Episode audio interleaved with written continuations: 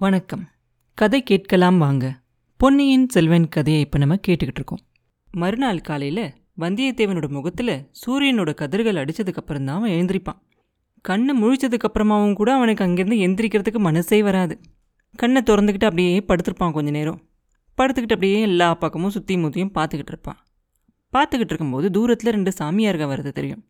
அவங்கள பார்க்குறதுக்கே பயங்கரமாக இருக்கும். அவங்க தலைமுடியெல்லாம் அப்படியே திரிச்சு விட்ட ஜடம் மாதிரி இருக்கும். ஒரு கையில் சூளத்தை பிடிச்சிருப்பாங்க.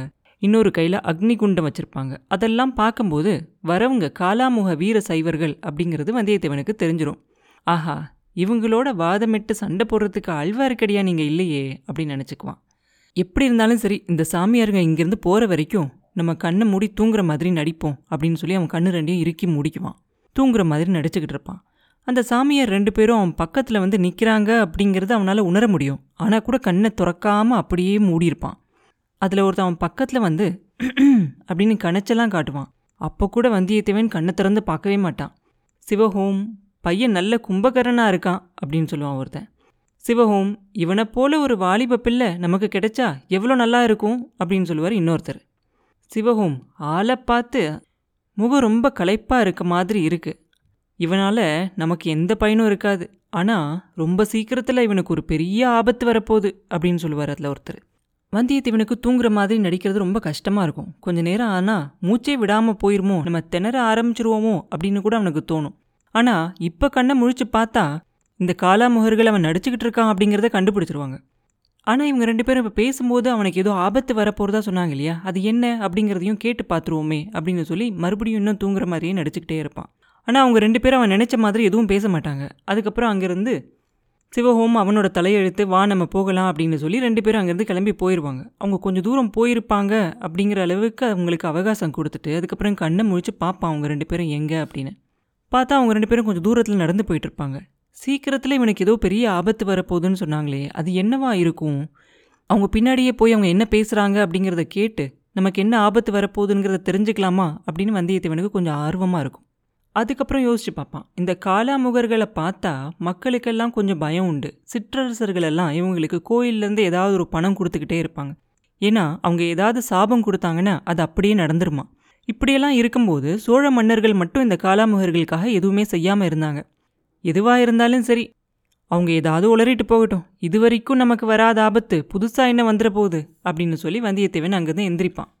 ஆனால் கூட அவன் மனசில் இன்னும் கொஞ்சோண்டு ஆர்வம் இருக்கும். என்ன தான் சொல்லியிருப்பாங்க? நமக்கு என்ன தான் ஆபத்து வரப்போகுது? பின்னாடி போய் தான் பார்ப்போமே அப்படின்னு சொல்லி குதிரையை அங்கேயே கட்டினபடிக்கு விட்டுட்டு அவங்க போன திசையை நோக்கி போவான். அங்கே ஒரு சின்ன குன்று இருக்கும். அதில் ஒரு குகையும் இருக்கும். அந்த குகைக்கு பின்னாடி நின்று அந்த காலாமுகர்கள் ரெண்டு பேரும் பேசிக்கிட்டு இருப்பாங்க. இவன் நின்ன இடத்துல இருந்து அவங்களுக்கு இவன் நிற்கிறானுங்கிறது தெரியாது. ஆனால் அவங்க பேசுகிறது இவன் நல்லா காதில் விழுகும். அந்த பையன் பொய் தூக்கம் தூங்கலை.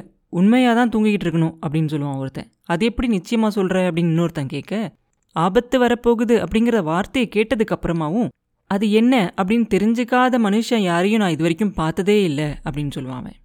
இப்படி அவங்க ரெண்டு பேரும் பேசிக்கிட்டு இருக்கும்போது அடுத்து யார் சிம்மாசனம் ஏற போறானோ அவனும் காலாமுகரோட தான் சேர போறான் அப்படின்னு சொன்ன உடனே அது யாரு? அப்படின்னு கேட்க மதுராந்தக தேவன் அப்படின்னு ஒருத்தன் சொல்ல மற்ற ரெண்டு பேரையும் விட்டுட்டியே அப்படின்னு இன்னொருத்தன் கேட்க மற்ற ரெண்டு பேரில் ஒருத்தன் கடலில் மூழ்கி இறந்து போயிட்டான்.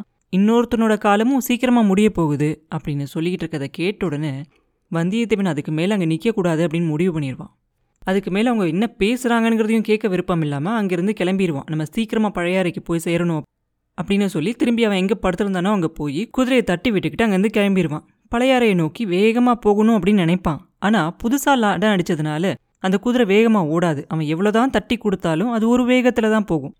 அடுத்த நாள் மத்தியானத்துக்கு மேலே ஆயிரும். பழையாறையோட கோட்டை மதில் சுவர்கள் எல்லாம் தெரியறதுக்கு. அந்த மதில் சுவர்களை பார்த்த உடனே வந்தியத்தேவன் யோசிக்க ஆரம்பிச்சிருவான். ரொம்ப நேரமாகவே யோசிச்சுக்கிட்டு தான் வருவான். எப்படி கோட்டைக்குள்ளே போகிறது அப்படின்னு. அந்த முத்திர மோதிரத்தை காட்டினா எந்த பிரயோஜனமும் இருக்காது. ஏன்னா இனிமேல் யாராவது முத்திர மோதிரத்தோட வந்தால் அவனை பிடிச்சு சிறைப்படுத்த சொல்லி ஏற்கனவே சொல்லியிருப்பாங்க. வேற என்ன யோசனை செஞ்சு உள்ளே போகிறது கோட்டைக்குள்ளே எப்படி போகிறது அப்படின்னு யோசிச்சுக்கிட்டே இருப்பான். அப்போ அந்த பக்கமாக ஒரு ரதம் வரும். தாமரைப்பூ வடிவத்தில் இருக்கக்கூடிய ஒரு ரதம் வரும். யார் வராங்க? அப்படின்னு வந்தியத்தேவன் திரும்பி பார்த்தா மதுராந்தக தேவர் தான் வருவார். உடனே அவனுக்கு அருமையான யோசனை ஒன்று தோணும். ஆஹா அப்படின்னு நினச்சிக்குவான்.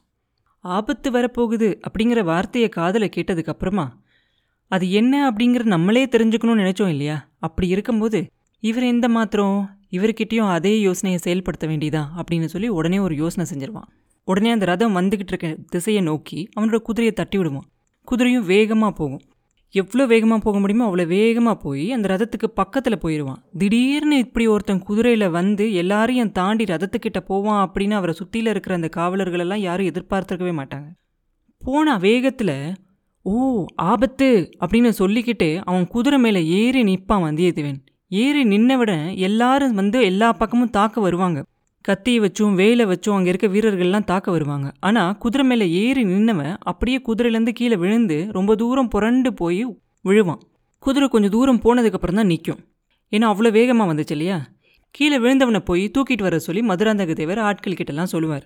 அவங்க எல்லாம் போய் அவனை தூக்குறதுக்குள்ள வந்தியத்தேவனே எந்திரிச்சு உட்காந்துருவான் அடுத்த நிமிஷம் அவங்க எல்லாரும் தொடர்றதுக்கு முன்னாடி எந்திரிச்சு குதிச்சு எந்திரிச்சு நிற்பான் நின்னவன் அப்படியே மதுராந்தகரையே உத்து பார்த்துக்கிட்டே இருப்பான்.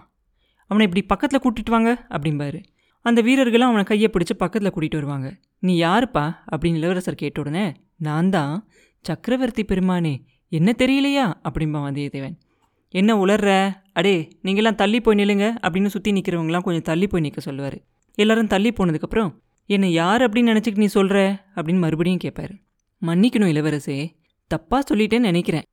நீங்கள் இன்னும் இன்னும் அப்படின்னு தட்டு தடுமாறி ஏதோ பேசுவான் வந்தியத்தேவன். இதுக்கு முன்னாடி எப்பயாவது நீ என்னை பார்த்துருக்கியா? அப்படின்னு அவர் கேட்ட உடனே பார்த்துருக்கேன் இல்லை பார்க்கல அப்படின்னு மாற்றி மாற்றி பேசுவான். என்ன பார்த்துருக்கியா? இல்லையா? உண்மையை சொல்லு அப்படின்னு அவர் கேட்க நேத்துலேருந்து நான் உண்மையை தான் சொல்கிறது அப்படின்னு வச்சுருக்கேன். அதனால தான் நிச்சயமாக சொல்ல முடியலை அப்படின்பா ஓஹோ நேத்துலேருந்து உண்மை பேசுகிறோம்னா நீ? நல்ல வேடிக்கை தான் அப்படின்னு சொல்லிட்டு மதுராந்தகர் சிரிப்பார். அதனால என்னத்தை நிச்சயமாக உன்னால் சொல்ல முடியாமல் போயிடுச்சு அப்படின்னு அவர் மறுபடியும் கேட்பார். இந்த காலத்தில் எதை தான் நிச்சயமாக சொல்ல முடியுது? ஒருத்தர் மாதிரியே இன்னொருத்தர் இருக்க முடியுமா? ஒரு நாள் மூடு பல்லக்கில் இருந்தவர் இன்னொரு நாள் ரதத்தில் போக முடியுமா? அப்படின்னு கேட்பான் என்ன சொன்னேன் அப்படின்னு மதுராந்தகர் ஒரு நிமிஷம் ஆச்சரியப்பட்டு கேட்பார் ஒருத்தரை போல இன்னொருத்தர் இருக்கிறதுனால நிச்சயமாக சொல்ல முடியல அப்படின்னு சொன்னேன். அப்படின்னு சொல்லுவான் வந்தியத்தேவன். நான் யாரை போல இருக்கேன்? அப்படின்னு அவர் கேட்ட உடனே ரெண்டு தடவை நான் உங்களை பார்த்துருக்கேன்.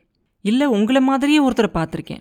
அது நீங்கள் தானா நான் பார்த்தது உங்களை தானா அப்படின்னு சந்தேகமாக இருக்குது அதை தெரிஞ்சுக்கிறதுக்காக தான் கொஞ்சம் நேரத்துக்கு முன்னாடி அப்படின்னு வந்தியத்தேவன் சொன்ன உடனே குதிரைமையில் ஏறி நின்று அப்படி உத்து பார்த்தியா? அப்படிம்பாரு. ஆமா ஐயா அப்படின்னு அவன் சொன்ன உடனே என்ன தெரிஞ்சுக்கிட்ட? அப்படின்னு கேட்பாரு நீங்கள் நான் பார்த்தவராகவும் இருக்கலாம் இல்லாமலும் இருக்கலாம் அப்படின்னு தெரிஞ்சுக்கிட்டேன் அப்படின்னு சொல்லுவான் வந்தியத்தேவன். மதுராந்தகருக்கு பயங்கரமாக கோவம் வரும். அவருக்கு கோவம் வருது அப்படிங்கிறத அவர் முகத்தை பார்த்து அவர் குரல்ல இருந்தே வந்தியத்தேவன் தெரிஞ்சுக்குவான். நீ சுத்த போக்குறி உன்ன அப்படிம்பாரு.